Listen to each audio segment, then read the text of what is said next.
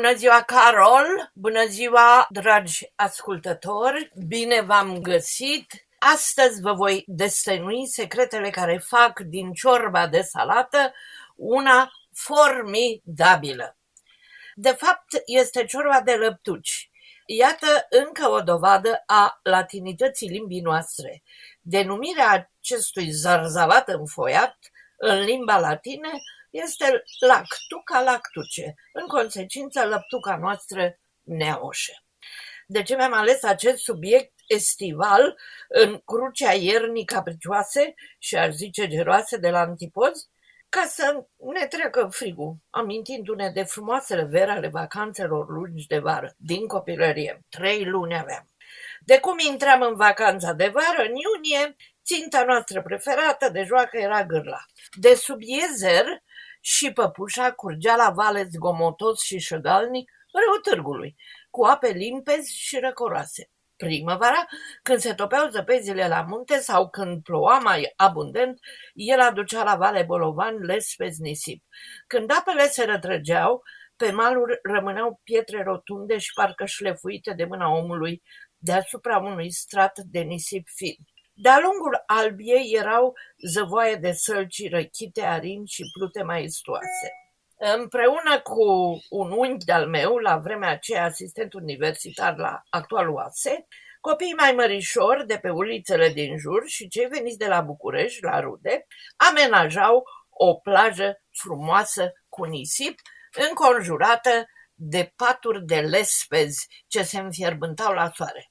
Fiindcă râul târgului nu avea un debit prea mare, până la genunchiul broaște, se pornea și la construcția unui eltoi, adică un baraj de bolovani, glii și pământ și iarbă și crengi de arin ce formau tufișuri stufoase.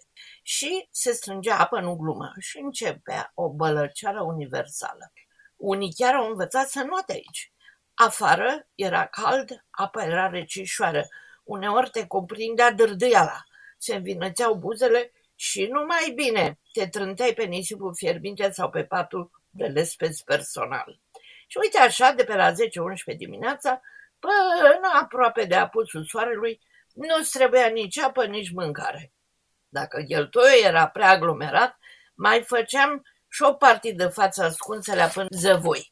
Până la urmă plecam, că mai apărea câte o mămică cu nuia, uneori chiar a mea ca să ne strângă de pe drumuri. Și o luam încet pe ulicioară spre casă, pe sub un umbrar de sălci. În răspântie la șoseaua națională era fântâna de la Lăzărescu, umbrită de un tei secular imens. Fântâna avea ghizduri groase de piatră, era cu cumpănă, la, care era agățat la un capăt un bolovan imens, la celălalt o găleată foarte grea din lemn de stejar. Care dintre noi era mai voinic, scufunda găleata, o scotea plină și ne adăpam din ea pe rând.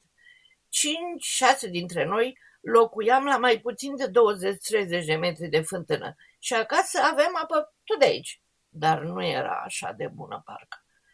Acum eu ajungeam acasă moartă de foame. Îmi luam în mână un polonic și un castron adânc și purcedeam în pivniță unde pe nisipul rece de pe jos trona o oală mare cu ciorbă de lăptuci. Îmi puneam în castron, nu în bol, cât să nu se verse până la masa din bucătărie. Mai dădeam fuga în grădină să-mi iau câteva cepe verzi, le curățam, le spălam și le puneam lângă castron. Din dulap îmi mai luam ceva brânză de oaie și un ștuc mare de mămăligă rămasă de la prânz. Dragii mei, era sănătate curată ciorba asta de lăptuci, care era foarte consistentă. Ceapa și brânza se asortau de minune, iar mămăliguța le punea capac. Îndestulată, porneam prin vecini unde ne jucam. Leapșa, ulu și porumbei, telefonul fără fir, iar pe o bancă de sub un brad bătrân, la poarta mătușii mele, stăteam de vorbă. Povesteam filme și apoi fața ascunsă. Pe la nouă seara ne ușeam mătușa pe la casele noastre. A doua zi, de la capă până pe la 1 septembrie, când începea școala. Și acum, dragii mei, rețeta de ciorbă de lăptuci. Avem nevoie de 3-4 salate lăptuci la o oală de 5 litri. Le spălăm bine, bine, bine de tot, le tocăm mărunt și le aruncăm în oală, oala pe jumătate plină cu apă, clocotită și un pic de sare. Într-o crăticioară cu pereți mai înalți, facem un rântaș, adică prăjim o ceapă tăiată mărunt, să devină gălbuie, adăugăm o lingură de făină, să se rumenească împreună. Luăm focul și stingem cu zeama din oală, treptat ca să nu facă coloașe. Tăiem mărunțel câteva felii de slăninuță afumată sau de cărnat afumat, le prăjim un pic și le aruncăm și pe ele în ciorbă. Dizolvăm 500 de mililitri de iaurt cu un pic de ciorbă să devină mai lichid. La noi se făcea cu lapte bătut. Și mestecăm cu un tel ciorba care fierbe, turnăm și iaurtul. Mestecăm în continuare și nu aveți nicio grijă că nu se brânzește. După ce totul a fiert, luăm oala de pe foc și punem câteva polonice într-un castron să se răcească mai repede. În alt castron batem două-trei ouă cu oțet și smântână și turnăm din castronul cu ciorbă răcită în cel cu ouă și smântână. Le adăugăm la oala cu ciorbă. Maica mare mai făcea și o omletă bine simțită pe care o tăia în pătrățele de circa un centimetru doi și ele se puneau în farfuria adâncă cu ciorbă atunci când se servea la masă. Dacă acestei ciorbe, iar zice eu, panta gruielică, îi trebuie musai, leuștean și mărar proaspăt, tocate mărunt, e perfect. Și după ce mănânci așa ceva, cu ceapă verde, brânză de oaie alături și o felie de mămăliguță vârtoasă, mă oftezi după felul doi?